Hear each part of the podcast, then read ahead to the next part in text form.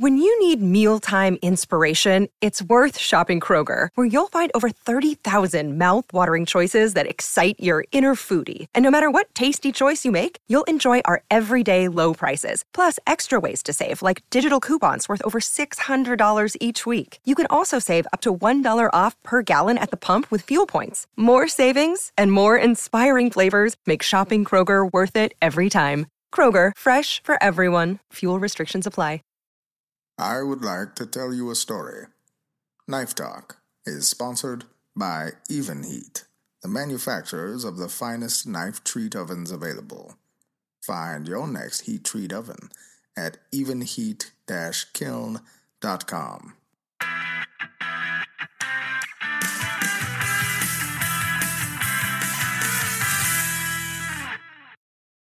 Welcome to Knife Talk. You know why you're here. It's in the title of the show. We're a bunch of knife makers, and all we're doing here is trying to help you out and keep you company while you're doing your drudgery. Here with me, my name is Jeff Fader of Fader Knives, with Craig Lockwood of Chop Knives, and Mareko Maumasi of Maumasi Fire Arts. What's up? How you doing? How's everybody? Good. How's everybody? How's everybody been? How's, All very good. how's the last week been? What have you been up to, Craig? Ooh, um, I've uh, managed to be back in the shop again. Um, so yeah, I've been working on um using brass, which has been a killer. So brass liners on a bunch of knives, Mm. and it's yeah, it's been a bit of a killer. I I actually got a bit of a tip, which I'll which I'll talk about later. Which because I've struggled using brass as liners because obviously the heat generated and so on. It's, Right. it's always Yeah. a nightmare. But I've got a bit of a tip, and it always works. So at least something good come out of this week, I suppose. Nice. Good deal. well, we have to wait. We have to wait for this tip. Later on. I guess we have to wait. That's a radio tease, ladies and gentlemen. is. That's a It's a radio, radio tease. What about you, Jeff? What have you been up to? Well, it was a very stressful week, to be honest with you. Uh, uh, my business partner and I, a few months ago, made a decision to um, change the way we're doing business, uh, and it was going to be something that uh, we were. Uh, we've been making knives and taking orders for a long time without being able to have time to make stuff to sell directly. So, what we made the decision is to kind of sparse out how we take our deposits and take our orders, and um, so we can do two weeks of making custom orders and two weeks making orders for the shop. And we knew that, you know, end of November into December, it was going to be on, you know, we were going to be on, not on fumes, but, you know, tight. It wasn't going to be, we're not, you know, uh, believe it or not, I'm not driving around in a Ferrari.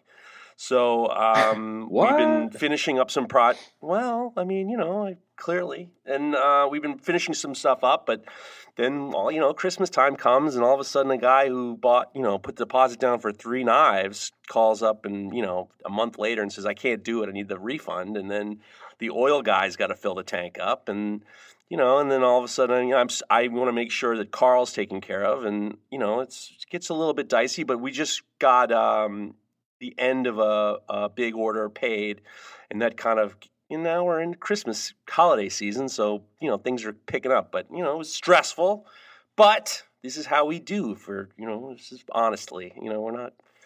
It's it, ultimately it's good. A little bit of stress is good for the blood. Is it? You've been not you've been knocking out some knives this week as well. I, I've, I've been seeing on Instagram you've done some beautiful knives this week. Yeah, it's been good. You know, it's, I, I try to do things in batches. And if you do things hmm. in batches, you can produce a little bit more. When I was doing the Cuban knives, there was a long lag where it was just doing, uh, you know, this big batch of 36, 37, 38, I don't even, 37 knives. And, you know, you don't end up with a lot of content.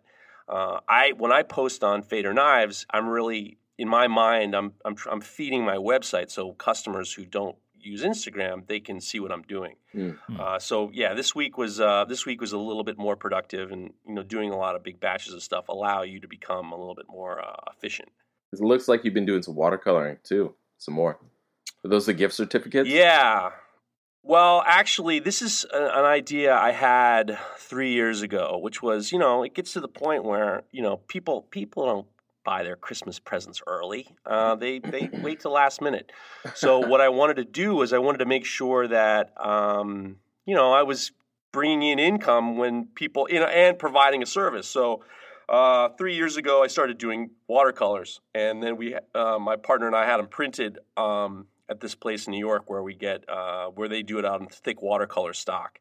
So it's basically like I designed the gift certificate, I made the gift certificate, and it's actually used in an old school printing press on watercolor paper, and then I bring them home and then I watercolor them, and they look like you know they're I do watercolor them and I did draw them, but they're like I'm kind of painting on top of these gift certificates, and what it does is it allows people to have a gift for the holidays without having to work, you know, and then you know the way I do my business is it's like a more of a collaborative effort. So once we once I consult with my customers, then there are a series of emails with you know various processes and I you kind of you get to watch your knife being built. So it's more of an experience than just like order the knife and then where the hell's my knife. good. So it, It's good move. it was a great way to kind of it was a great way to kind of capture money that I would have lost by saying, sorry, my books are closed or the holidays are. And then the other thing is, you know, when you're paying a lot of money for a present, you don't have to be like, I wonder what color handle I should do.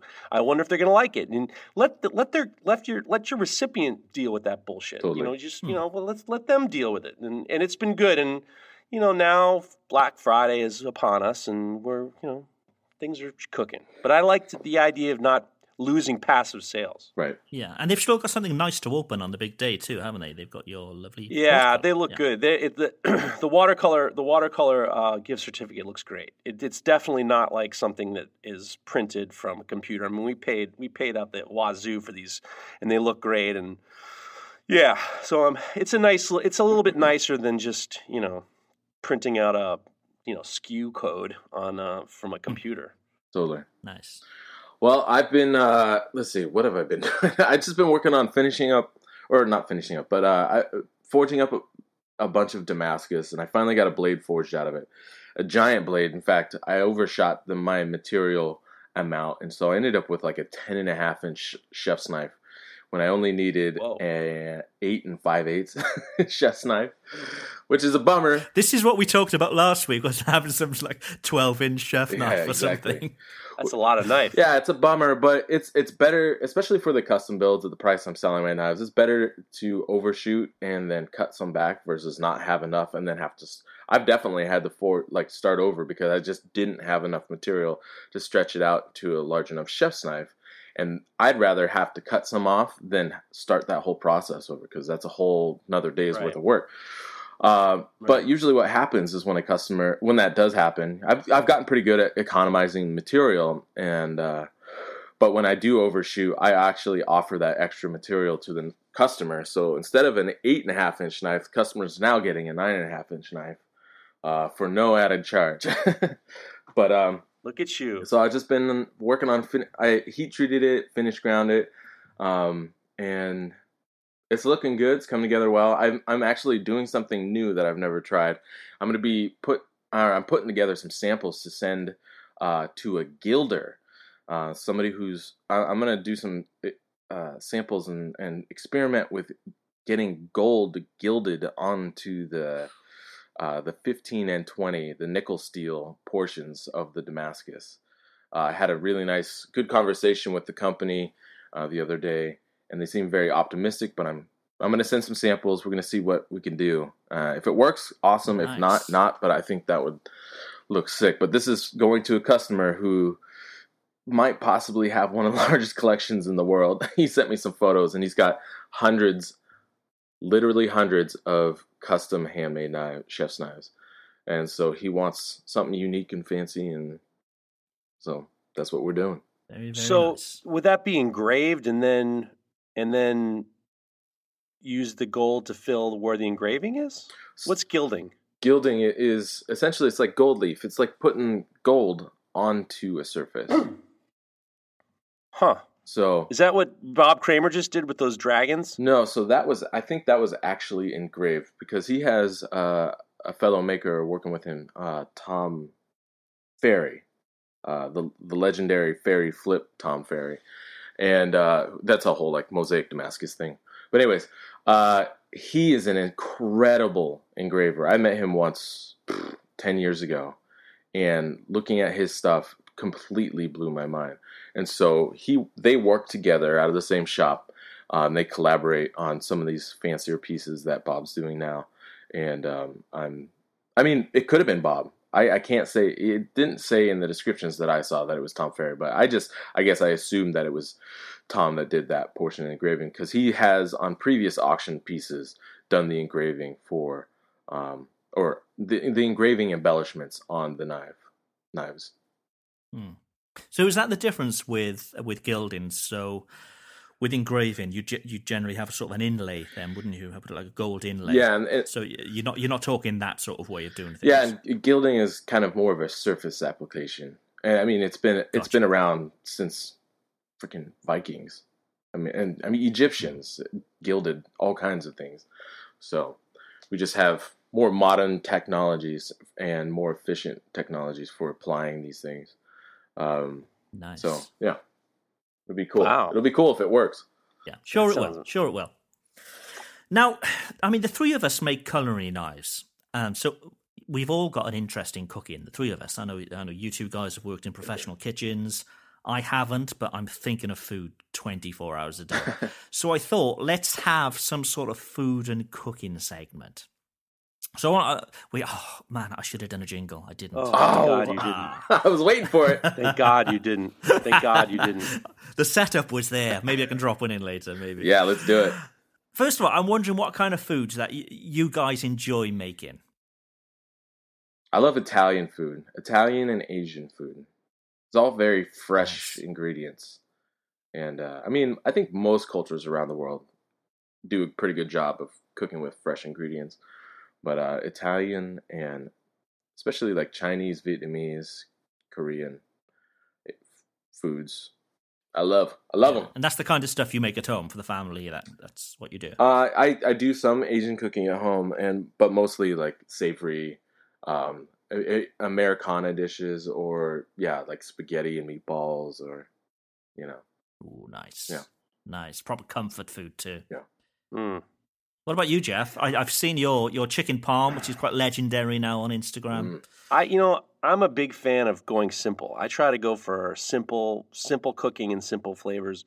Uh, you know, for home, I try to, you know, for I do all the cooking at home, and I just try to like knock something out that the my wife and daughter are gonna like, and it's not going to be too much of a mess. And I, I, I just, I enjoy. I don't really enjoy it. Be honest with you, it's fine. It's um, I, it's fine. I enjoy it. I shouldn't have said that. I like to cook a little bit. I used to be. My dad and I were big into smoking and um, doing barbecue stuff, but I'm kind of over all that. And uh, recently for Thanksgiving, luckily I didn't have to cook, and that was really a pleasure. And um, I got to make a gravlax, which was a lot of fun. Ooh, Probably nice. the easiest thing I've ever made in my life. Um, couldn't have been easier, and uh, that was a lot of fun. And you know, I I don't know. I, I, I once in a while make a paella. That's fun. And um, you know, I, I, I have no idea. I, you know, cooking is great. You know, I used to be a bit when I was a my family where my dad was in the uh, the restaurant business, and you know, you could be when this idea of what a foodie is, it can be so consuming. And you know, I had a friend of mine who used to say, you know, you you eat to live, I live to eat. And I was just like, you know, fuck you. I want to I want to enjoy what I'm eating, and I used to travel and read and do all this stuff. And then it got too exhausting. It got too exhausting, and I'm just like, eh, it's fine. However, I will say that there are a lot of a lot a lot of blacksmiths who have experience professionally cooking.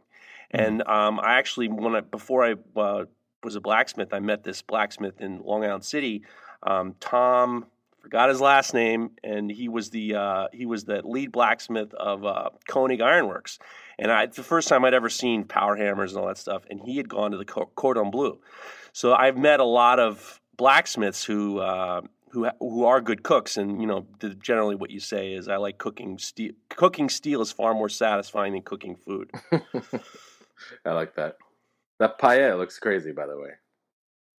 It's all systems. It's all you know. Mm. It's all it's it's the same as when you're doing anything. It's all you have systems and stages that you implement, and then you execute. I mean, when I uh, actually when I was uh, when I started out with uh, Charlie Palmer, I was a project manager. I was building uh, building stuff for his restaurants, and I but I went to culinary school and I wanted to cook in the kitchens. So Charlie said, "Well, listen, you can you can speak to the chef, and um, but you have to interview with him. You can't just just because you're my guy doesn't mean you're going to be working at Aureole." So I met with uh, Gerry Hayden, who is the chef who passed away recently, uh, and um, I met with him. and He was a real tough, very famous chef, and he sat me down and he knew me because I was running in and out of the kitchens and you know fixing stuff and doing whatever. And he said to me, um, "Well, I know you're a metal worker. What makes you think you can cook?" And it just kind of hit me like it, is, it hit me like a bolt of lightning. I got super lucky, and I said, "Well, you know, in my opinion, making sculpture, making metal is the same thing as cooking. You're taking ingredients and proper technique, and you're giving them to someone, and I don't think there's a difference." And then he just looked at me like he was irritated. He looked at me like irritated, like that was a good ass answer. And he said, "I," he, and he said. Uh, uh, no one's ever said that to me. Uh, you're in garde manger tomorrow, so I that's how it got me in the kitchens. So I, I've never really seen a difference between cooking and making stuff. Yeah, yeah. But like I said food just dominates my life. When when I'm eating, I'm thinking of my next meal. And I find it crazy how people aren't into food. My dad, for example, my dad would quite happily take a pill each day if it had all the nutrients that he needed. Oh my You know, God. he, he doesn't get any en- enjoyment out of it, and uh, yeah, it drives me crazy. He doesn't It's- love the music, camembert? you know.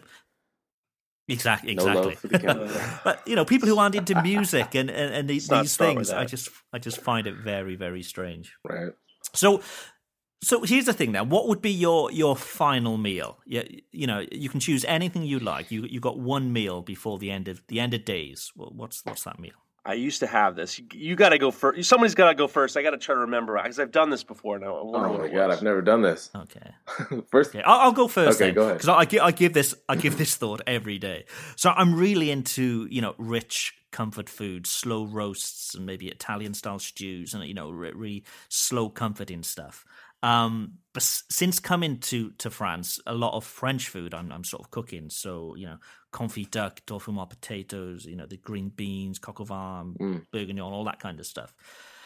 But I think that the ultimate final meal is is simple. I think it's got to be spaghetti bolognese.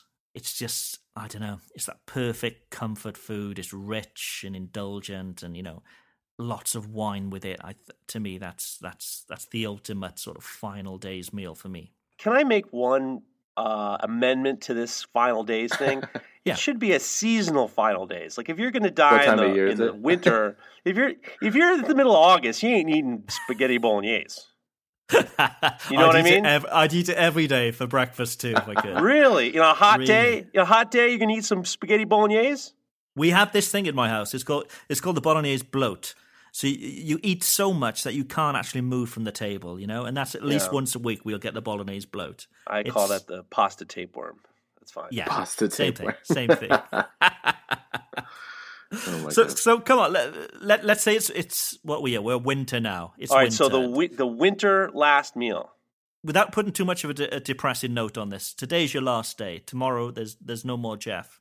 What what you eating this evening? Well, it's funny because I am a I I can eat sushi every day of my life. I love sushi. I love I love everything about it. I love the simplicity of it. I love the contrast between um, you know the raw fish and then the vinegar rice. I love the wasabi. The. I love the production. I love I love everything about it. It would probably be Japanese food in general. I'm a huge fan of Japanese food. Um, I suck at cooking Asian food for some reason, but I do like to make. Uh, you know, I I'd probably be Japanese food. I'll probably have a bowl of sushi and maybe some yakisoba or something like that.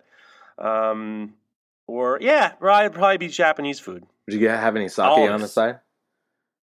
I like. You know what? I I don't I don't think I drink sake correctly. I like sake and a and a beer at the same time. Mm, that sounds I- perfect I- to me. I hot sake and a beer is kind of pretty good to me. So I, I think I'd go with um, a nice plate of sushi. Maybe have a little yakisoba, a little okonomiyaki, have a little hot sake, a couple Kirins, and then put me out. Put me in, the- put me in the ground. Put me in the Put a ground. That's pin in fine. you. That's fine. Mareko, what's it going to be? Okay, I was thinking, thinking, and uh, one of the flavors that I love the most in the world is a perfectly like slow roasted, like uh, either like goat or lamb shank, or just Oh yes. fuck. Oh my god! And every time I eat it, Yeah. my whole like my whole body's just like, what the fuck just happened? This is so good. Um, I mean, I've definitely had some bad stuff, like too dry or whatever. It just didn't have the flavor, but something probably like a, a goat masala or something like that.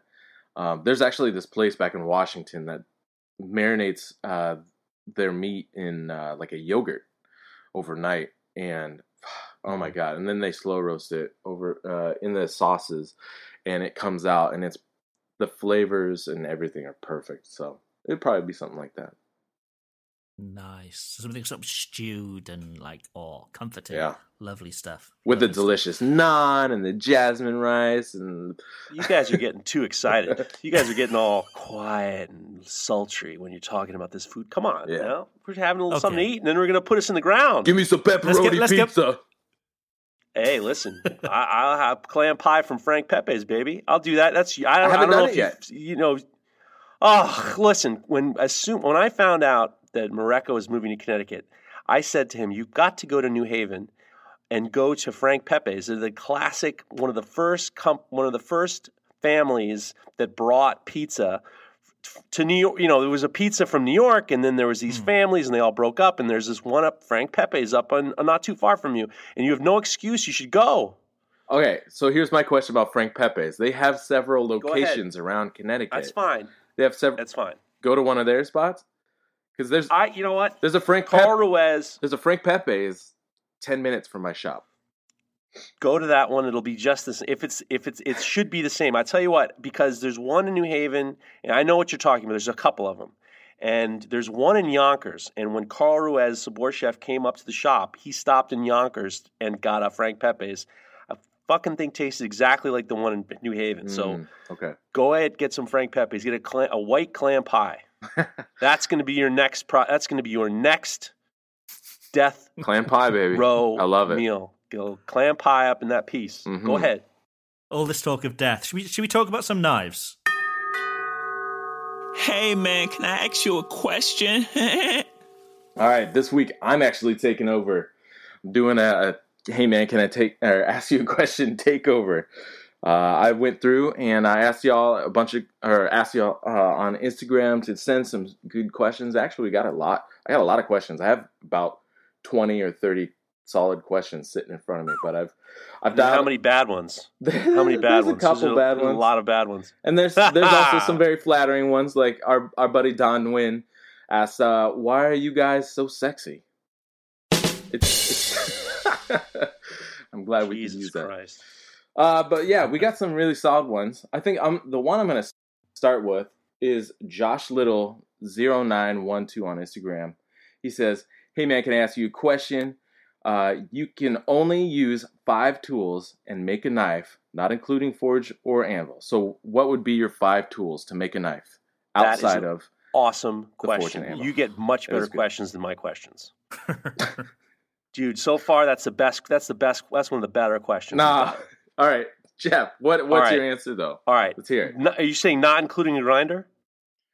Uh, no. All right. You're talking so about hand outside- tools, small hand tools.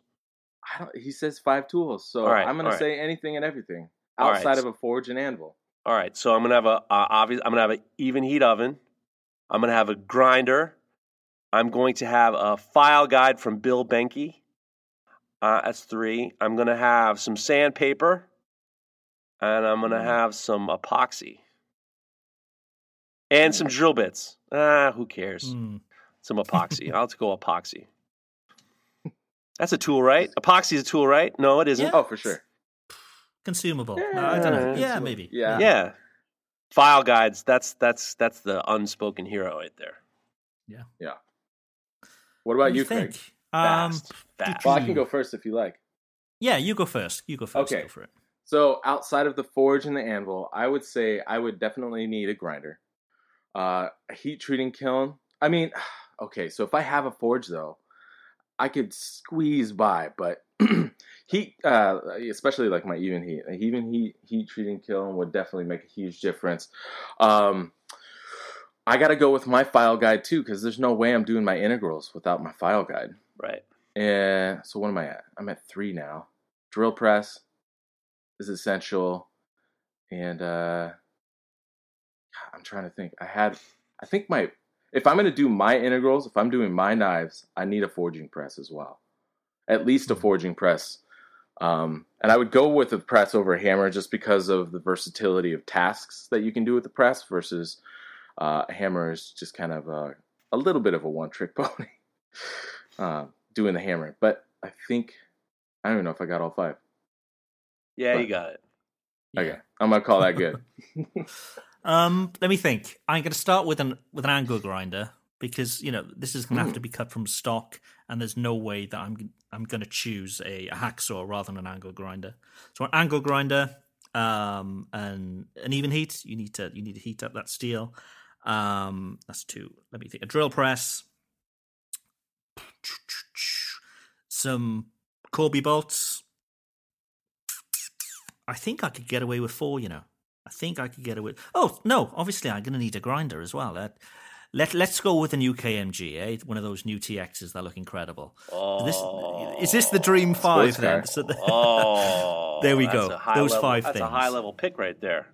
oh Yeah. yes, that's five. Okay. That's That's five. good. All right, so we're, we're all making nine. We're all making knives with five. All right. Hey man, can I ask you a question? Uh, this next one comes from uh, Je- Jedi. Uh, oh, geez, I can't even say this. Jedediah Hungerford. we'll, we'll link you up. I'm sorry, I'm butchering that right now. but he asked, "What is your least favorite task when making knives?" That's a Oof. good question right there. Mine Least is favorite. a glue up, the final fit up. And um, Jeremy from Simple Little Life made a little video this week where he was talking about that as well. And he, he's trying to come up with some way to stop all that sort of squeeze out of epoxy. Um, but it's, it's that glue up because you've got to get everything ready. And there's always this sort of panic, panic second because this is where everything could go wrong. Um, so yeah, that final fit up and glue up for me, I, I, I yeah, I dread that bit. I like the glue up. I like the I like to make the mess. I like to make the mess and then Yeah, turn it do. into something. Turn it into something. Yeah, I don't. I you don't like fuck- your before and after pics, don't you? Yeah, I, I, I, I always. Those I are always, awesome, by the I way. always like that. It looks like shit, and then it looks okay. It looks good. All right. So I, for me, I'm not a fan of using the grinder. To be honest with you, I, if I, if I didn't have to use the grinder, I wouldn't use the grinder. Uh, Hmm. I'm not a fan of, of grinding in the bevels. I'm not a fan of thinning things down with the grinder. I just it doesn't really. It's- I, I don't enjoy it. I don't enjoy standing in front of the grinder at all. Do you know what I mm-hmm. noticed this week when I was grinding? Is that I clench like crazy every pass that I make. And no You wonder. I'm- clenching your ass or you clenching your teeth? Oh, baby. teeth, Oh, baby. ass, all over. I'm, I'm oh fully man, clenched up. It's a big old clench. Fully clenched up. And I realized watertight. He's watertight when he's grinding. God damn it. but I, but I damn your noticed how sort of fatiguing that is at the end of the day, you know. And I just I need to relax more. I need to smile. I need to yeah, smile, floppy face, relax. Floppy. That's the way to go. But yeah, I need to stop. I need to stop uh, tensing when I'm grinding. Can I tell you something that was really good this week? Hmm. I taught Carl how to pre-grind my blades before heat treatment, and he did a fucking good job. He Mm. did an ama- He's very attention oriented, very uh, t- uh, detail oriented, and he pre-ground twelve knives perfect. One of them he got stuck. One of them he got a little stuck. We're gonna have to fix, but he did an awesome job, and boy, did that feel good. I believe it. That jig too. That jig you got set up for it is it's just smart. a, it's just a, you know, I, I'm a fan of the, you know, I, I for production work, I, I don't think you get a medal or a, you don't get a medal or a statue for hand for free grinding, you know. So before before the heat treatment, I'm just trying to take off a little bit of material, uh, just so I don't have to take it off after it's heat treated and I'm go on those abrasives. So I clamp to a block and and then we just take a little, we take a little bit of excess material off, and I had Carl doing that. Man, we did a good job. But uh, it's just you use systems. jigs and you use electricity. You're not a proper knife maker, man. Hey man, can I ask you a question? What the fuck? what the fuck, man? What the fuck? All right. I use I would say- too, it's a joke. No, jigs are smart. There's nothing wrong with jigs. Yeah. I'm Uh. I would say my least favorite part of the whole making process is how it tears my feels like it tears my body apart.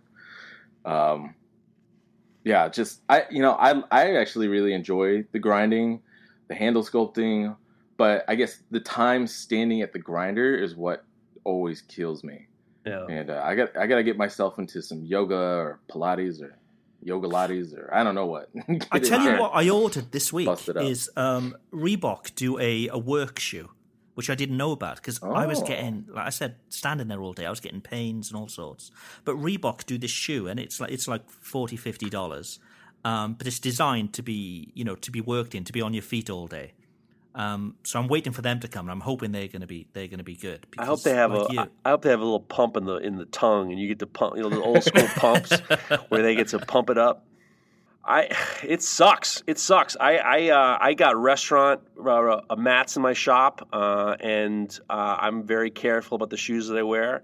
But uh, I also uh, something that I've, I haven't had back pain in years, and it's because I walk my dogs every day, and I feel like it just kind of stretches me out. And I do about a mile every morning, and I I uh, also I raise all my grinders up. My grinders are higher than they would be if you just had them on a standard table, so I'm not like leaning over so much. Yeah, They are tall. sense. You're a tall guy though. I, if I were to stand at those grinders, I'd be in a tough spot. I'd need a box. I'll stand on a little box. Well, I've seen, I, I've seen, I've seen Nick Anger. Nick Anger's. You want to talk about a big man? Nick Anger's a big Oh, yeah. man. I've seen him hunched over, and that's that's that's a. He looks like a giant capital C. If you if you if the way he's grinding, you got to be careful. You got to figure it out. I like I like my. I hate my neck gets sore, the back, the the whole thing. You got to. I'm getting older, man. So I I, I hear you, man. It, it it does take take stuff off your life. For Take sure. stuff off your life. Hey, man, can I ask you a question? We got another one from Adam underscore Sin Huber. Uh, he asks, "Do you prefer metal, ceramic, or diamond honing rods in the kitchen?" I thought, being talking about kitchen stuff, this would be uh, useful. Uh, and then he then he fi- finishes it up with, "And does one work better than with stainless?" Sorry, does one work better with stainless? You guys have opinions, thoughts on that? I mean, I use ceramic just because they're they're just not as aggressive. Of you know, you can get some of those cheap steels, and they ju- they just tear a knife to pieces. So they'll feel sharp because they, they've got this really you know crazy then wild edge. Um, but if you use a ceramic, it, it, it just gives you a nice smoother edge, in my opinion. Um, And I'd say I'd say the same for both stainless and carbon. I haven't really noticed a difference. Um, but yeah, keep away from those really cheap sort of steels that, that that'll just tear your blade to pieces. Actually, Mareko, you and I were at JB Prince with uh, our bu- our buddy Tim Musick, and he was showing us all the the uh, ceramic rods, and he he he- he moves ceramic rods like crazy. I think uh, I would say the same thing. I, I think those ceramic rods are a little bit more. yeah, They're a little bit more gentle on your knife. I love a ceramic rod for sure. All right, easy Uh, answer. Yeah, I mean, uh, so part of my reason is, you know, there is kind of a place for uh, the metal rod, but it's only with soft stainless, more like uh, the like the Wusthof or similar style knives. Um, you don't want to use that on a high carbon or kind of a the more boutique stainlesses because they are so much harder. Um, those metal honing rods will have a stronger propensity to rip those teeth off that rather than realigning them, which is counterproductive to what you're trying to accomplish using a honing rod. So, um, I I like the ceramic rod because it is gentle, just like uh, like Craig was saying, and, and and it just and it works across the board. Diamonds are good, but they're also super aggressive. Uh, and unless you're working in a meat cutting shop or a butcher shop, uh, I would stay away from a diamond just because over the time and, and use with that diamond rod, it's going to do the same thing those horrible pull through sharpeners will do. And it's just because honing technique, especially if you're on the line and you're just trying to whip that edge back um, onto your knife, it, you're not paying attention uh, necessarily to your honing technique. And if you're not doing it properly, you're going to do damage to your knife over the long term. And so ceramic, I really like a lot. So Do that's you why. do you guys give sharpening instructions with your knives? So if a customer buys a knife, do you then give them any instructions whatsoever? I- Um, I I actually, you know what? I have this weird thing where I I don't want to be like doing too many tips and videos I think it I think it I think it really kind of muddies the water. And I I, I send Hmm. people to the YouTube I to YouTube videos from Bob Kramer sharpening videos. mm, They're yeah, about as a good one. they're they're and, and and I just substitute with you don't have to buy the you know five hundred dollar you know stones, but he's his techniques. I think it's on La Tab are I mean about as good as it's going to get. So Hmm. I, I usually say that's let's just let's go with what he says. Nice. Well, and that's how I started. Um, but just by watching him do it. But then after that, it's just practice, realistically. So there are a lot of bl- great places that offer lessons, but practice more than anything is what's going to help you out the most. All right, Yeah. ready for another one? All the time. Hey man, can I ask you a question? Thanks, Carl. All right.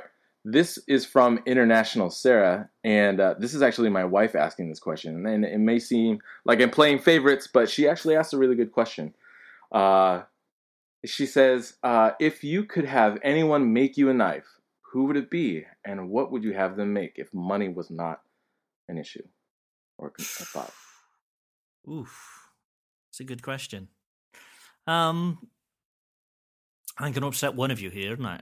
No, you're not gonna. No, you mean no, but it doesn't mean all of. Us. I mean, it doesn't mean all of us, right? It doesn't mean from either one of us. no, from anybody. Jesus Um, Christ. No, yeah, sorry, no, yeah. Yeah, it's no, like we're gonna pick one of- Anybody in the God. world.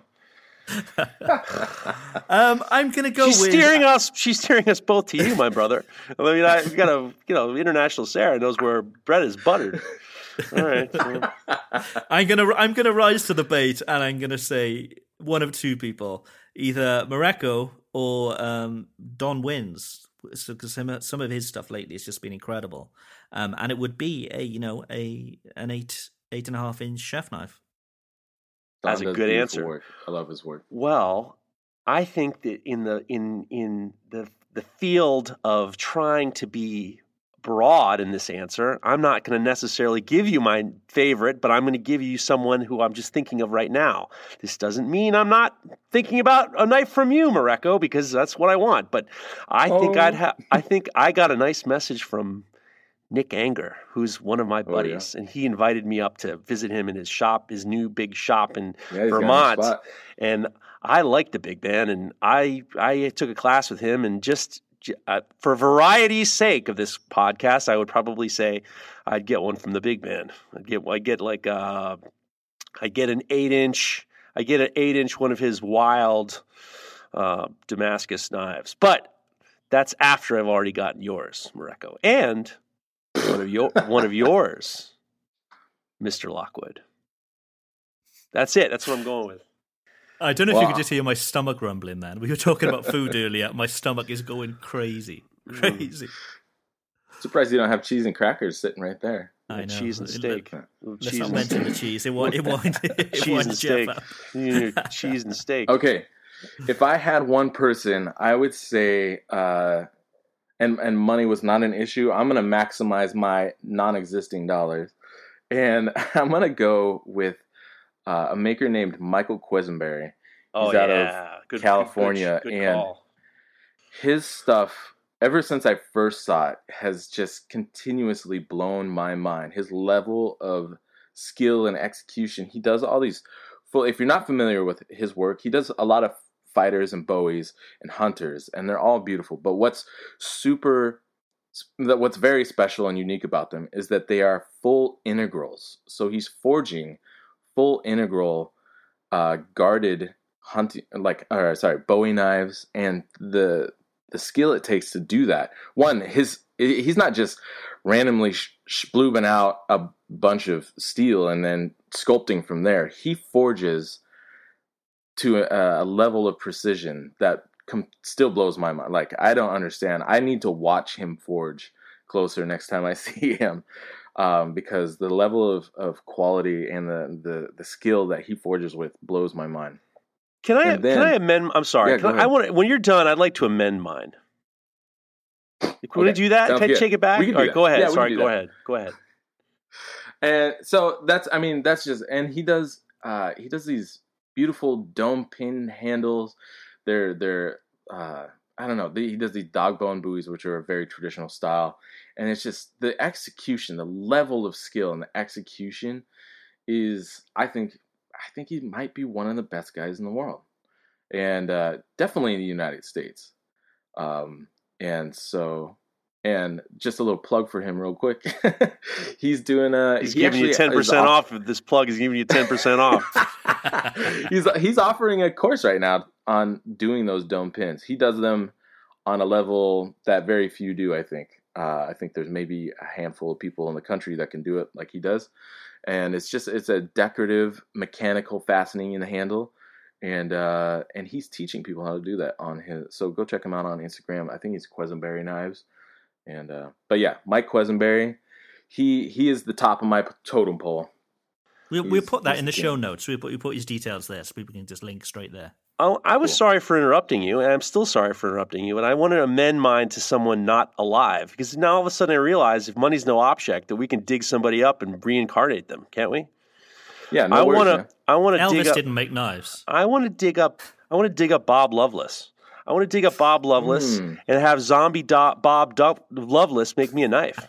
that motherfucker's the best. He, that guy did a video that I posted on Facebook about why we make things. I, I that guy's he's a bit of a mental patient. Well, he's I'm sending you peace and love from the grave, but he's he's uh, quite a character. Uh, didn't go as far as I wanted it to go, so that's it. And he Sorry. wears he wears great hats too. Great hats. Yeah, he got a hat on him. He's got a hat on him for sure. It's like a gay train conductor. It's fantastic. whoop whoop. whoop whoop. Should we have should we have one more question? yeah. Hey man, can I ask you a question? All right, this is from Matster underscore of underscore none. Matster. I'm guessing this guy's name's Matt. Uh, his question says, "Do you serialize your knives and keep track, or sorry, to keep track of when they were made or who bought them?" You guys? No, but I used to. And I, it used to be sort of on the website. So uh, when somebody bought a knife, it would be stamped with a number. Mhm. and they could always go to chop knives forward slash that number and they'd be able to see the materials used um, they'd be able to see a little video of it being made um, and i'd also have a little map showing where each knife was um, so not you know not down down, down to house level but you know to the city was like, Yeah, so there's G- some privacy issues there. yeah it was, it all a bit It's got a GPS mad. tracker. Yeah so it would Find just my be- knife.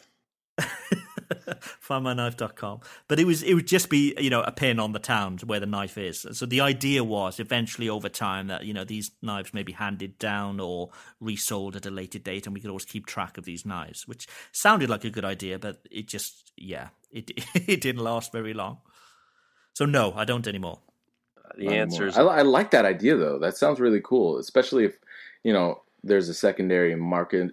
You know, Hmm. people can go back and refer to all that information. That's really neat. I, ha- I like we had it. quite a few people asking, you know, could you not put the details down because it's for a gift or, you know, Mm. that kind of stuff. So it, it just got a little bit confusing. So we, yeah, I stopped doing that in the end. I hate. I hate nu- numbering. I hate. I think it's too. I it's funny. I when I do the limited edition ones with uh, the chefs, I have to number and stamp them, and it's it's just such a production. Everybody wants a certain number, blah blah blah.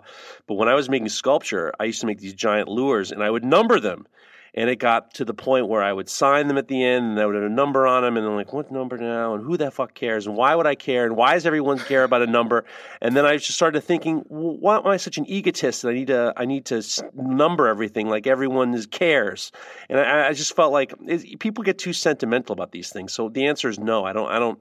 I hate. I hate that. I don't hate it for everybody else. I hate it for me. I'm just like I hate. I dislike myself enough that I don't. I don't really want to be sentimental about my stuff anyway. It's true. You want? I'm miserable. I'm a miserable human being. Why would I want to tell sh- number my misery? That's your, how you like that answer. I like I it. think it, it can be quite a nice thing for the customer, I think, you know, to have something that they can sort of refer back to and Trust that kind me. of thing. But My business partner Tony, he just bought a pile of stencils with numbers. He loves the idea. He's like, you know, people want to see a number. I'm like, all right, well, everyone's going to end up with number eight because I'm, I'm gonna, I'm gonna, I'm gonna run that. I'm gonna run those stencils into the ground. I'm gonna have ten or fifteen people with the numbers on them. Same number. Everyone's getting the same number.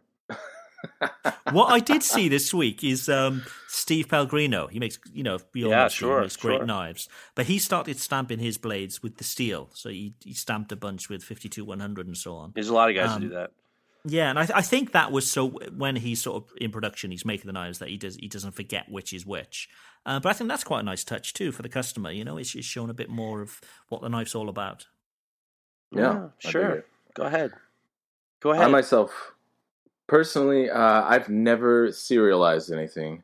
Uh, but we do keep a pretty stringent uh, record of everything that went into the build. I actually, first, I don't know why my brain works this way, but I'll see a knife somebody post somewhere. I'm like, oh yeah, that was that one. It's this long. It's it went to this person or it sold to that store and they sold it to such and such person. Hmm. Uh, but well, the only thing that I've started, so while we keep a record of everything, like the handle material, what kind of steel, the pattern, all that kind of stuff, the spacer material, everything about it, the weight, the length, all that.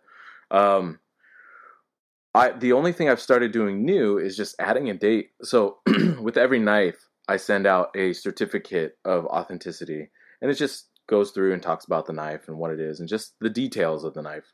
It's all handwritten. It's kind of it's nice and whatnot. But uh, I've started dating those just to have that because that's kind of the only thing that we haven't really kept record of is when it was actually specifically made, and so we've started doing that recently. Is that when the soul of the blade came came as one? Is that is Yeah, I Oh, guess. Jesus Christ, that's too much. That's too much. I mean, that what what what what what Craig said is too much. What you said is beautiful. So beautiful. So beautiful. So beautiful. I'm not hmm. sentimental. I'm not sentimental at all. I, I I literally couldn't be. I couldn't be. I think sentimentality is ultimately. I think it's a stifling thing, and I, I think that when you become sentimental, and I'm not taking it out on anybody, and I'm not telling you you're wrong or you're right, but for me, like I when I talk to people and they're sentimental about the way things were and the way these things and that, you're not forward thinking in terms of you. You don't think it can be better than it was. So I, I have this I weird concept that like you have to be more less sentimental and be looking forward to the future and less to the past. But that's that's neither here nor there. I see. So, so if I make you a knife and you take it out into the garden and start using it as a trowel, that's not what you meant mean by sentimentality. No, Mareko, I've yet to put a, uh, use a knife as a trowel. I'm, I'm, I'm not saying that thing, things don't matter, but I just, I, I get to the point where, you know, I, when I was a kid, I was dating this young girl and I went to, we went to farmer, we went to a flea market and I bought a pen and I, it was expensive for you me You know how to treat a lady? I didn't buy it for her, you asshole. I bought it for me. I bought this pen. I was bought this beautiful pen. I was a kid. I bought this pen and it was awesome and I loved the shape of it. I loved everything about it and I never took it out of the box and I went through high school and never took it out of the box. Went through college, never took it out of the box. Got out of college, never took it out of the box. And I think, what the fuck did I buy this knife, this pen for? So I always, I always feel like things are meant to be used and you should use them and use them, enjoy them, but you know, use them as they're meant I to be used instead of being Yeah. too uh, too uh, finicky about you know how they're used. Hey, man, can I ask you a question? This is from our homie Olivia Garriga. Garriga, gotta say that right. Wildcraft Uh, she was actually on the show before. Yeah, Yes, Wildcraft Knives. She does great work. She's a good Uh, person. she has a question saying, um, let's see. Sorry. Would you happily turn down a custom order if your potential customer is rude, rude and uh, degrading toward you, or just a dick, uh, basically, or accept the money and keep your mouth shut? I- I'd definitely turn them down. I'd walk away. 100%. I mean, if, if that's the beginning of the relationship, you know, it, this, you know, a knife can take some time, and there's going to be shipping, there's going to be delivery, there's going to be lots of things going on, and if that's how the, you know, the relationship starts, Yeah. no way, no way. I have definitely It's- had customers where it's starting out to be it is difficult right off the bat, and sure. I always think I should have passed this one along. And and and Yep. usually the people who are trouble in the beginning are, can Mhm. be trouble at the end too. So, and- but at the same time, it's like you know sometimes for me, I like a challenge and I like trying to you know I like trying to you know turn someone around. That's one of the reasons why I you know people who are assholes in the beginning usually are assholes all the whole time, and you got to like. I, I, I don't know. I, the answer is is like if you know this person, if this person is degrading and is an asshole, then they're not for you. I know, I kind of know what Olivia's going for. She's getting a lot of heat these days, and, and uh, I'm with her in general. She's a, a very hardworking person, and I'm sure she gets Right. a lot of problems. So the answer is, is you know, leave it alone. Get up, get you know, beat it, beat it. Hmm. Well, especially yeah, especially being a woman in the field. But um, I, I guess my issue is I don't know what the thing is, but whenever there's somebody's paying somebody else to do something, at a certain level, they feel like they own you, Yeah, and I don't like that. And because guess what? I don't need your fucking money. Oh, I got- snap! That's when you do the thing. Don't you Oh, have a oh, oh snap? there you go. You drop the oh snap. Oh it. damn! Something like that. Oh, We'll, we'll we'll pull your audio. Right. Um, but yeah, you know, I mean, it's it's hard, especially if you're a new maker, and uh, you know maybe you are bootstrapping. You really do need that money. Uh, that's a hard call, but even still, I I think for myself personally, I just I have to tell them to go fuck themselves or or Hmm. be more diplomatic and say, oh, I'm sorry, this isn't I would hope. work. Yeah, I would hope that would be more diplomatic. That's, that's two different ways to go. You go fuck yourself or be diplomatic. That's two different ways to go. And that's that is true. You what you are pointing at is something that's very important. When somebody gives you money, there's a degree of you know they believe that there's a degree of ownership, and you Yeah. have to kind of establish a degree. You have to establish some type of of relationship because it can be stifling. And um, yeah, I, I, if someone's degrading, it's just like it's, you know it's going to be bad. You know it's going to be bad Yeah. right off the bat. And you know, especially considering somebody wants what you're making, you can kind of dictate that situation. It's not just like For I don't sure. need your money. It's like you want what I got. You you know, yeah, kind of have to have to behave yourself a little bit. Yeah. Right. And that's the thing. That's partly, I think, why a lot of us do this because we don't have a boss. We're our own boss. We do, you know, we make what we want. So being dictated to like that is, and, you know, who gets off on just giving people beef like that? You know, just, you know, unsolicited too, you know, just contact you out of the blue and give you beef. There's, it's just wrong. However, however, one thing that is something that we should think about is the idea that customer service is lacking in knife making. And and I know that a lot of custom people feel like there are, is an there is an attitude of I make what I want and you buy what I want as opposed to you know having a relationship with your customer and kind of uh, managing their expectations and being on time and answering emails and showing someone that you you know they've deposited money on something that you've made or they bought something that you're going to make and they and they, there are expectations of you know you should be a little concerned with how you do business and how you maintain and and and you know uh, you know grow a relationship with a customer because that is important and I think that a lot of times that we also forget that you know you should there should be some customer service Yeah. Absolutely. We need to be professional. No, professional. I agree. and you need to show Yeah. you need to show you know Exactly. you need to like prove that they have faith you know they have faith in you when they give you money sight unseen if you haven't made something and you have to kind of like you should be able to like make sure that they feel comfortable like i most of my customers have never picked up my knife before they got my knife so i want to make sure that um, i'm giving them this feeling of comfort that i they don't i don't send them emails as a response to where's my knife. I'm I'm I'm never on my back foot with my customers, and I'm constantly sending pictures and sending them updates about their knife, so they feel like they're valued. And that's a Mm, that's right. im- very important too. Yeah, and that's Yeah. something that I have to be honest with. I'm lacking with as well. That I need to be better at. Um, you know, admin kind of stuff is is just not what I'm good at. But it's something that you know I need to put more conscious effort into. Good But, service you know- is important. That's a, that's why It is, the best it is, yeah. best restaurants have great service, and the, one of that's one of the reasons why people go back is the service. If Yeah. service is awesome, they're more likely to come back. Service is definitely important. I agree 100%. But that also that doesn't mean that you become somebody's bitch. Of course, And I feel like of course, I feel like that's kind of what she's getting towards. No, of a way. course. I was I And- I I, und- I heard what she was getting at. I just felt like it was important to kind of mention that too. Yes, Sure. you're not someone's servant, and you should be treated with a degree of respect. And obviously, there needs to be some sort of uh, lines drawn in regards to, you know, I make the knives and you buy the knives, and that, and that's and that's you know you have to establish that. But at the same time, it's like, you know, she's getting an, giving an example that's very extreme. I mean, who the fuck goes? I hate you. I want to buy your knife. Here's my money. You know, it's like um, that's that's a crazy you Mental know, patient. yeah, mental patient. That's right. Yeah, but something that you know we don't have to consider because it doesn't happen to us. But you know, th- there's lots of female makers out there, and and they get abuse. You know, it's. Yeah, crazy, it's awful. absolutely crazy. It's so not good. Yeah, it's it's a difficult one for us to answer. But personally, if if somebody starts the the conversation in that way, it's it's you know it, there's signs there saying that it's just going to get Yeah, worse. So yeah. just just move on. Never. Yeah, Right. of course. Craig's Community Showcase. Right, we got a really quick one this week. Um, and what's nice is that the they've got an Instagram username without any like crazy spellings, without any crazy underscores. So this one's simple. It's Iron Woodman on Instagram, and he produces these beautiful blocks and scales of, of ironwood. Clues in the title there.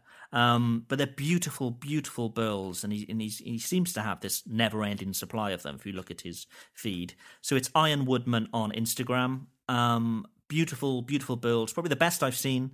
Um, and I've I've recently got into more sort of natural woods. So I I've always liked a, a knife with a wooden handle, um, as opposed to sort of composites and all that kind of stuff.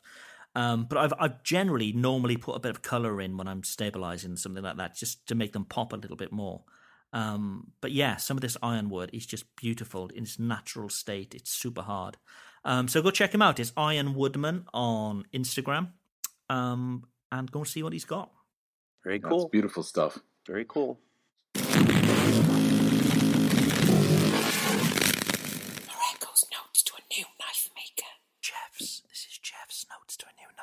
Well, here's the funny thing: is I, I Mareko and I wanted to switch this week, and here's what, what I have to say: Mareko is a loving, kind person. I'm not. So I, I kind of have to I have to like I want to swap it out. So I wouldn't call it Jeff's notes to a new knife maker. I'm going to be more abusive. And my this segment is really going to be called "Hey, what do you think you're doing?" And I really wanted to kind of I wanted to establish something that, uh, as when I was doing a lot of welding, I wanted to talk about welding for a second. And a lot of knife makers who get involved with Damascus decide, I got to get a welder. And then you decide what kind of welder you're going to get. And then all of a sudden, you just buy a welding helmet. And I wanted to talk a little bit about safety that you don't really think about when you're doing a lot of welding. And one thing is, is with welding masks. You know, when I was first started welding, you didn't have auto darkening we I never I was a stat I never got to use auto darkening uh, masks. I was using the straight old school masks, and they were dark, and you flip your head down, and then that you start welding. And then when I got to use those auto darkening masks, I was like, this is such a luxury. They're they're incredible. They as soon as you start weld, you know, when you're before you start welding, you can see it, and then as soon as the weld starts, the flash turns on the sh- the lens, and the lens darkens for you. These are incredible and now they're much more common. Now, the problem is is not all auto darkening masks are the same. There's two real styles. There's a fixed shade and there's a variable shade. Now the difference is is the fixed shade is you weld and it gets dark and that's it. There's no adjustment. With a variable shade, you can adjust the darkness, the shade, and you can adjust the um, the sensitivity, so how quickly it starts to change. Now, this is the reason why I'm going to talk to you about those variable shades. That's the kind you want. You want to get a variable shade because if you're TIG welding and MIG welding, you know the difference between MIG welding is MIG welding you're you're you're creating the circuit, but you're you're pressing the trigger on the on the on the welding gun and it's feeding uh, your filler rod through the through the through the gun, and you're it's feeding for you. It does the feed. A TIG welding is tungsten, and you and you have a and your other hand is usually doing the filler rod.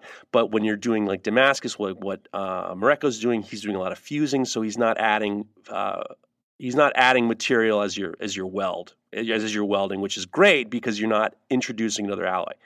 Now the problem is with these with these uh, variable shades is you have to be able to adjust the darkness and the sensitivity based on what you're doing. And a lot of that has to do with the amperage you're using. And I'm not going to get too far into it. I talked to Cliff Dufton, who's a really great welder, and he started giving me all sorts of stories about, you know, this, you know, I usually use shade 11 or 13 or whatever. You want to find, what I'm telling you is, is when you're buying a welding mask, don't go cheap with the welding mask get a get one that has the ability to, to adjust the shade and the sensitivity you want to be around the with the shade at least you want to be 10 to 13 is really you know where you want to be. All right so that's number one. Don't just buy a cheap welding mask and just assume that it's going to work because you might actually kind of strain your eyes. Number two hey what do you think you're doing welding in a t-shirt?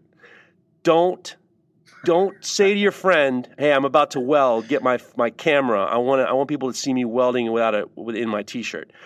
There's the the UV rays and the and the uh, ultraviolet, all the all the flashing is just like getting you get like a sunburn. When I was in college, I used to weld in a uh, a V-neck T-shirt, and I got this goddamn welding burn. This it was a triangle on my chest, and it was such a huge burn that it was it was like this triangular blister. And then it, I had to go to the doctor, and it was it was the biggest thing you'd ever see in your life. And then once it healed, all of a sudden these hairs started popping out from where the triangle was. So it was like I put Chernobyl on my chest, which we all know it's probably going to happen down the line. So wear at least when you're welding, wear a long sleeve shirt or some, you know, cover yourself. And I'm going to tell you the other reason why. I was TIG welding a sculpture uh, a few years ago, and I was sitting in a comfortable position, and my mask wasn't against my chest. My mask was facing out because I'm in a comfortable position. When I was TIG welding, the rays were bouncing off my chest, underneath my mask, into my mask, and into my eyes. And I didn't really notice it being a problem until a few hours later, I was going to sleep and I couldn't close my eyes. It hurt my eyes. That those Jesus. rays, it was it's called welding blindness. And what happens is is you're you're giving a sunburn on your eyeballs. And what happens was I couldn't close my eyes. It, it, felt like I was closing my eyes. It was like sandpaper. And then I, I, couldn't get to sleep. I was up all night. My, you know, the crazy thing is my wife and daughter were at their parent, my, her parents' house in a different state. I was like, what the fuck am I going to do? I'm, I'm going to be blind in the morning.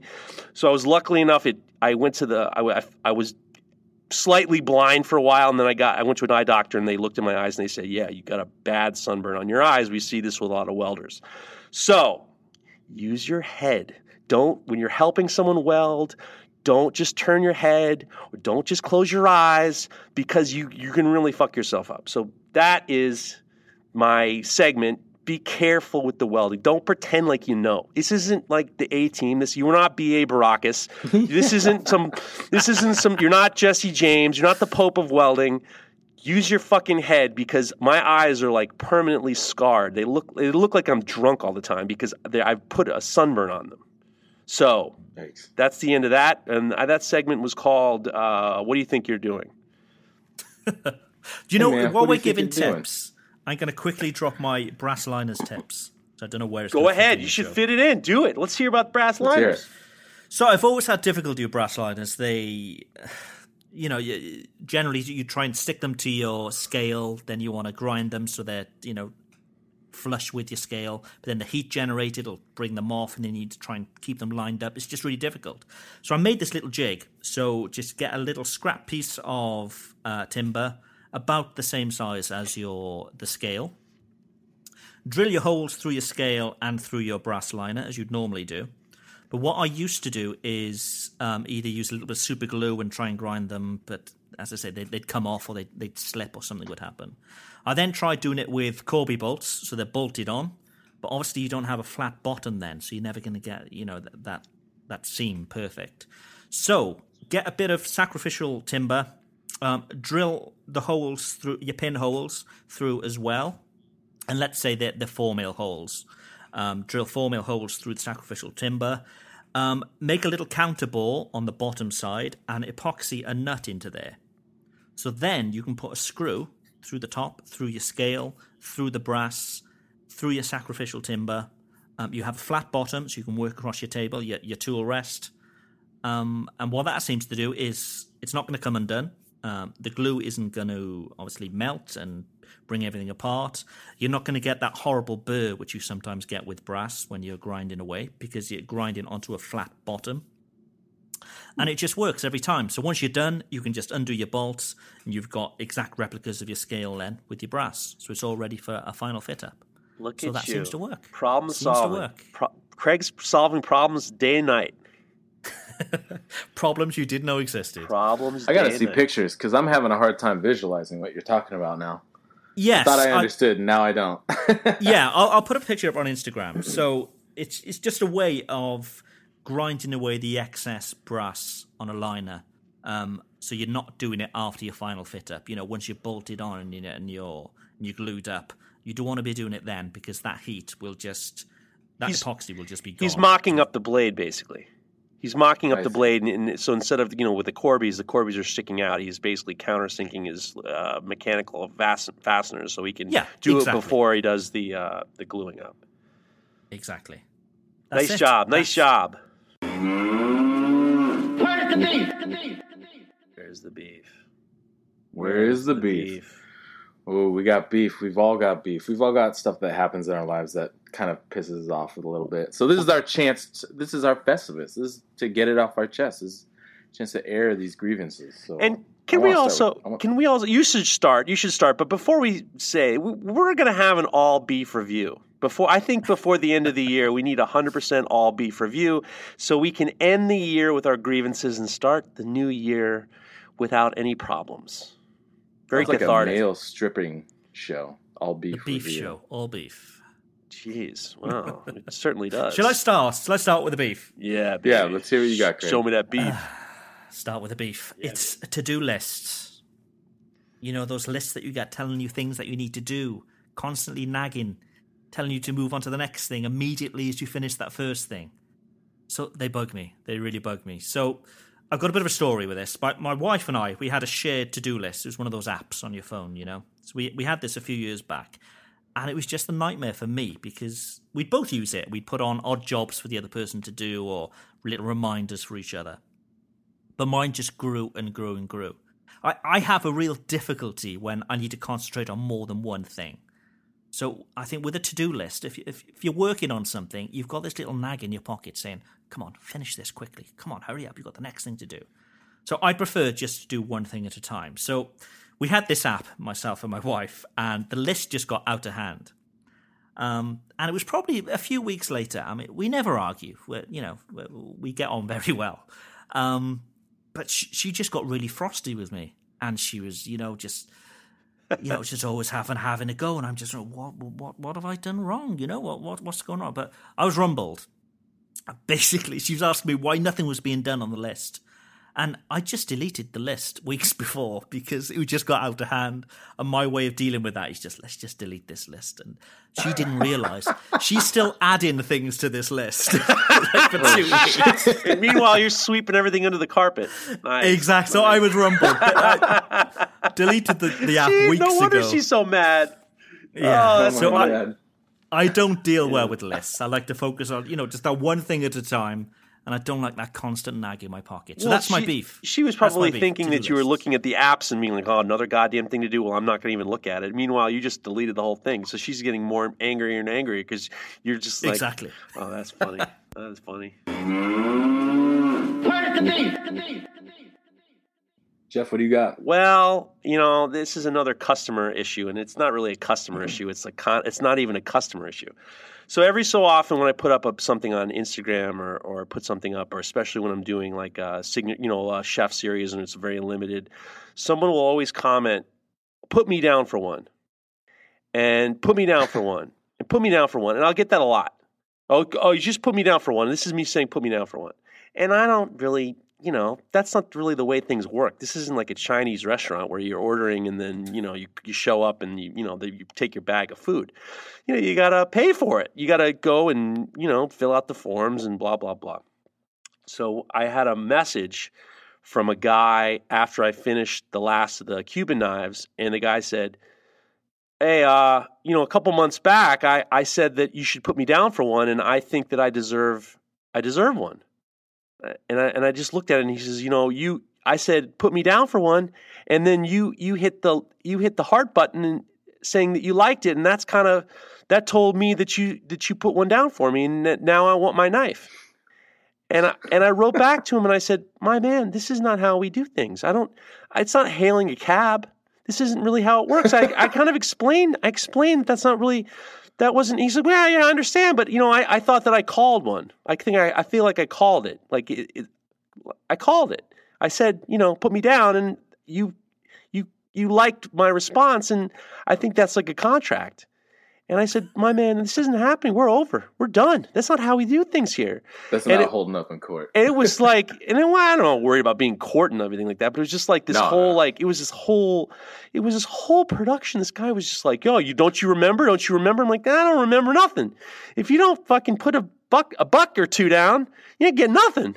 So that was that was that. And then on a side note, and this is just out of you know this is out of curiosity. If you do DMs with someone and then you do the heart, are you expected to do the heart back? Like, it, how long do we do this? How long do we do these conversations where I did a heart and then you, although eh, I don't do a heart, you, it says that I looked at it and I was too busy not to do a heart. When is this all going to be done? That was what this guy was doing. He was giving me the thumbs up and then I would give him the thumbs up and then he'd give me the thumbs up back and then he would do the heart. I, how many, when do, when is this whole emoji response done? When is it over? Yeah, I, I use a heart is to say, yeah, I've seen it. You know, that kind of thing. I, I, heart, it's so weird. You know what? I do love Mareko sends me kissy face, and I like that. But it's like when do when do we when is it all over? keep that secret, Jeff. Well, I mean, when is it all over? When can it be like? I mean, it's like, all right, it's like uh, you hang up, no, you hang up, no, you hang up. When is it over? I want a leave yeah. me alone button. I want the leave me alone emoji. leave me alone. I, I understand. Goodbye. That's what I want. Over. Converse over and out. That's the one I want. That's the emoji I want. You have to figure out which is the over and out emoji.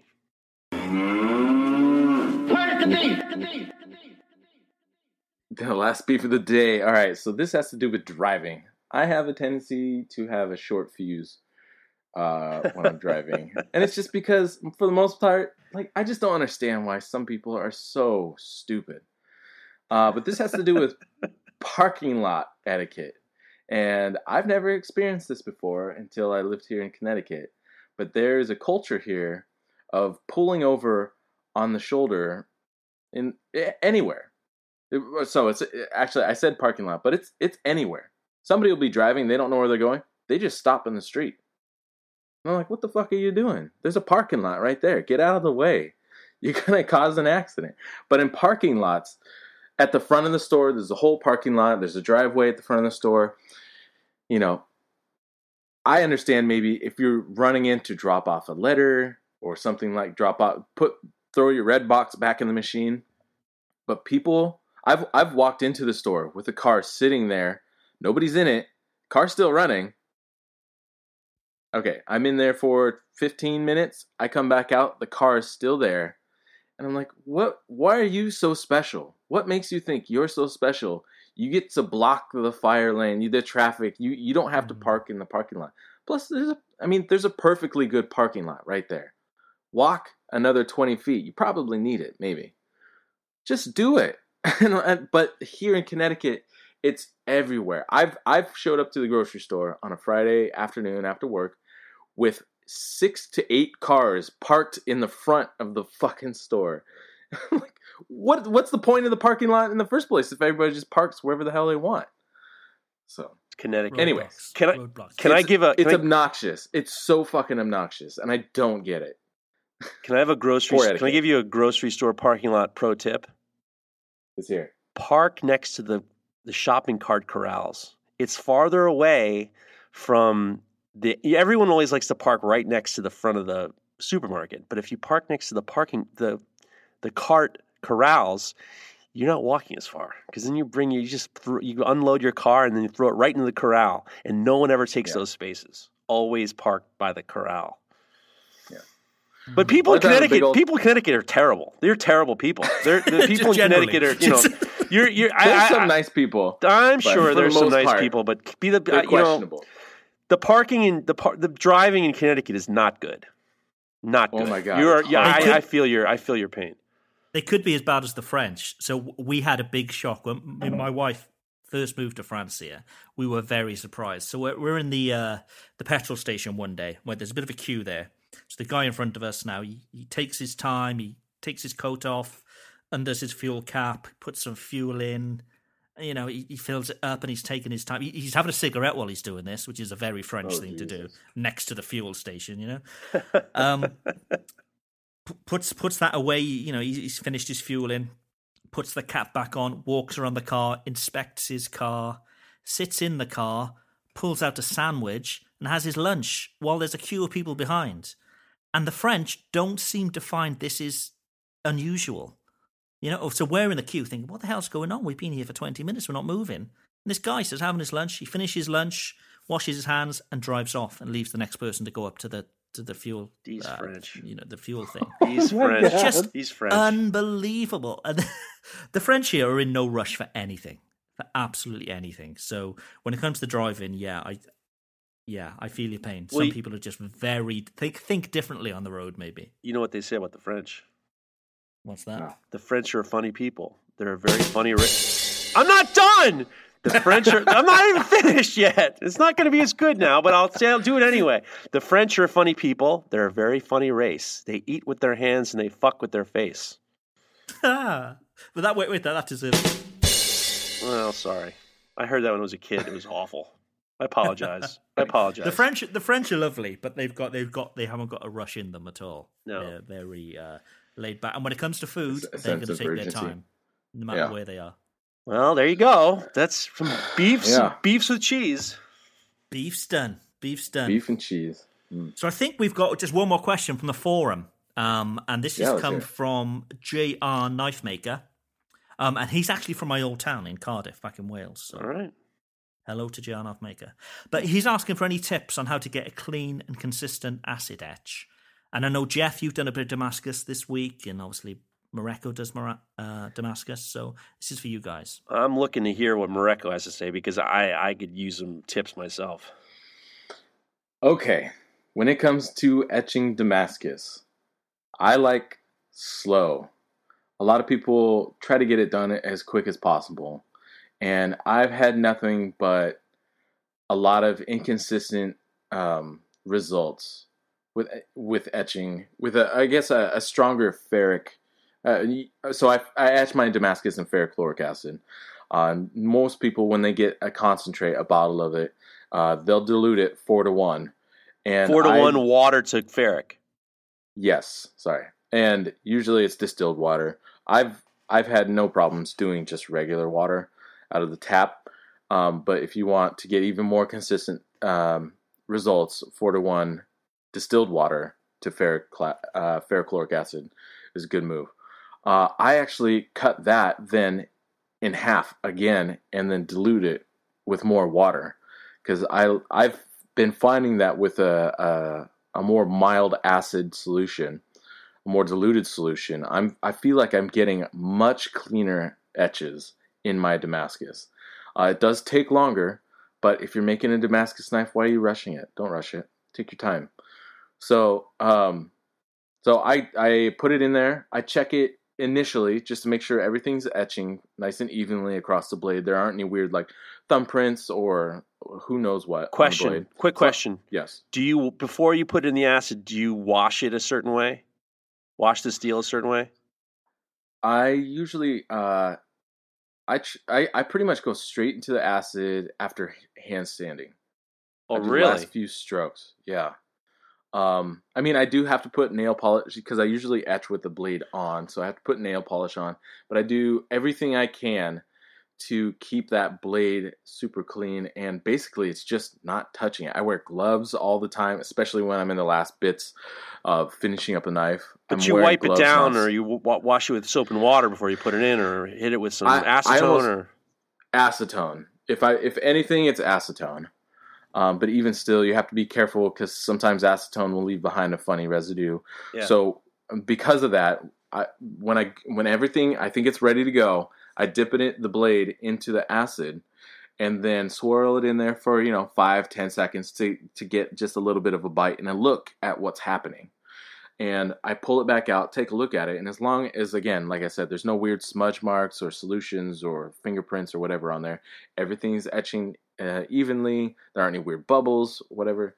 Um, then I put it back in, go to work. If it if it does have some weirdness on it, I take it back out, neutralize it. I gotta clean it uh, either with acetone or with soap and water, or sometimes just scrubbing it a little bit with a, a high uh, like a fine grit sandpaper, like a 2500 grit sandpaper, uh, is will take care of it. I'll dip it back in and uh, and check it again, and as long as it's again etching clean, then I'm I'm good. So I'll leave it for like five or ten minutes, and I check it essentially every five or ten minutes, also to knock off the oxides.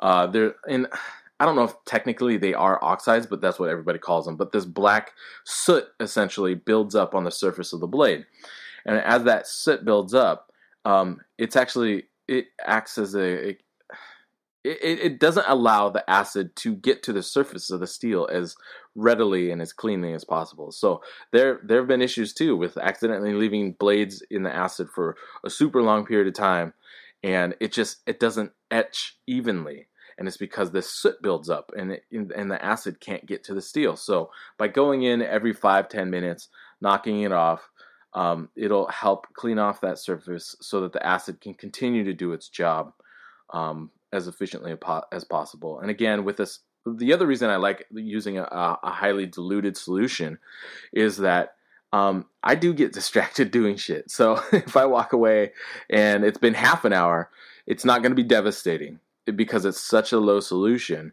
Uh, at that point, it's I think it's one to nine or nine nine to one water to acid. So it's substantially um, weaker, and you know it's fine. You know, what what's really important are kind of like the last few rounds of etching to make sure everything's nice and clean.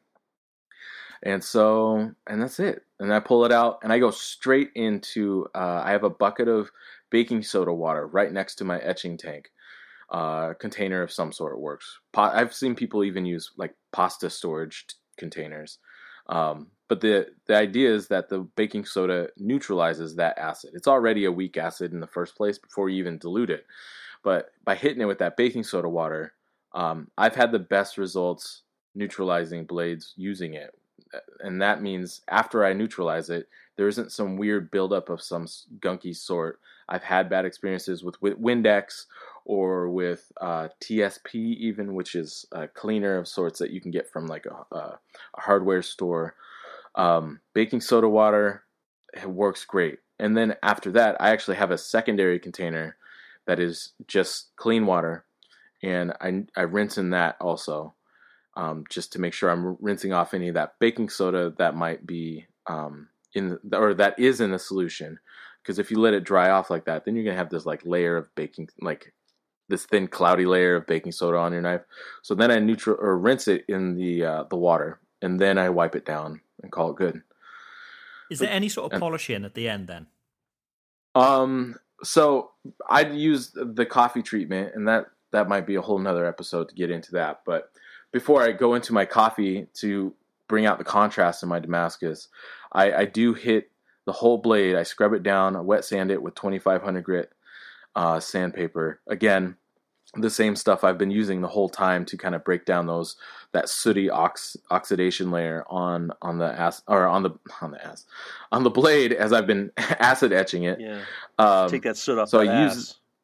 Yeah, exactly. And uh, but I have found that it's possible to take it to too high of a finish, and then the coffee doesn't work as nicely as as I would like. So uh, I just I don't get too crazy. I just clean it all up nice and even, and then from there I go straight into a coffee bath. And uh, can you and just do two that... minutes? Just two minutes on the coffee bath. You two minutes on the coffee. Let's do it in all one. Right. Let's the do it in one. Okay, the best results. I'll try to keep it as tight as possible. The best results I've ever had with doing the coffee treatment on blades uh, has been Nescafe's. Uh, what was it? The Clasico Dark Roast. Uh, here in the states, you can get a seven ounce container uh, you know, at the in the coffee aisle at your supermarket. Um, and Nescafe is, I think, it's a, a pretty international brand.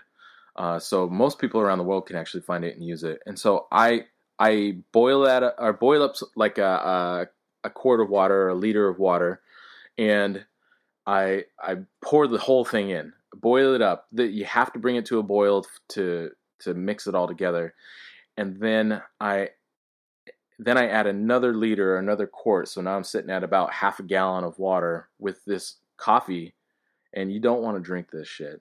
Um, you might not want to drink it in the first place, depending on how much of a coffee snob you are. Nes- uh, Nescafe Dark Roast. Go ahead.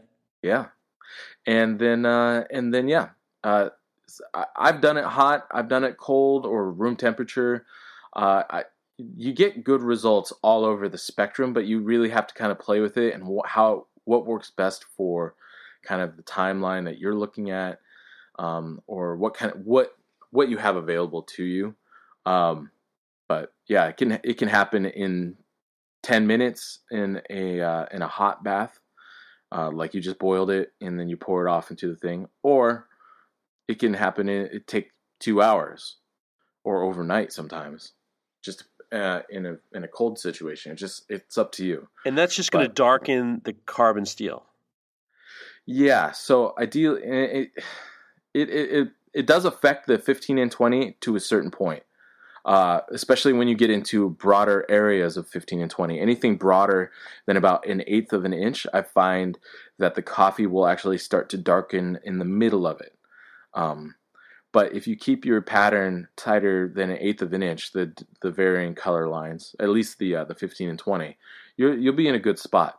Um, but yeah, the idea is that it brings up contrast. I found that uh, it's super, it can be a very durable finish, and I like it the most because it's food safe. I mean, it's instant coffee, Hmm. so you, you're not going to do this treatment on a blade, send it to somebody, and then they're going to poison themselves. And there are all kinds of different ways to che- to chemically darken blades and bring out that kind of a contrast, but they're not necessarily food safe. So the reason I do the instant coffee, and actually before I even started talking about it, uh, I've I've been mess I had been messing with it for about a year and a half before I even started talking about it at all, trying to figure out a consistent way to make it work for me. Um, and so, but it's food safe and it gets good results. I'm happy with the results, and uh, and it's a repeatable process. I've I've been I get tons of messages from people saying that they love it. So Nice, nice. Yeah. So, JR Knife Maker, I There think you that's go. your question well and truly answered. That was a good one. That was a good answer. That was a good answer. Real good answer. Very good. I'm gonna fill up my water. that- I'm gonna fill up my ferret with a little bit more water. I'm gonna give me some coffee. So I think that's a show. I think that's a show. So I think everybody's going to be back to back to work on Monday after a a nice break, maybe for those for those in the states who've had a bit of a holiday weekend. Um, and yeah, well, hopefully we'll hear from you again next week.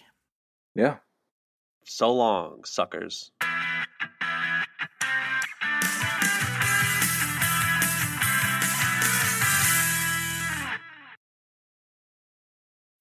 When you need mealtime inspiration, it's worth shopping Kroger, where you'll find over 30,000 mouthwatering choices that excite your inner foodie. And no matter what tasty choice you make, you'll enjoy our everyday low prices, plus extra ways to save, like digital coupons worth over $600 each week. You can also save up to $1 off per gallon at the pump with fuel points. More savings and more inspiring flavors make shopping Kroger worth it every time. Kroger, fresh for everyone. Fuel restrictions apply.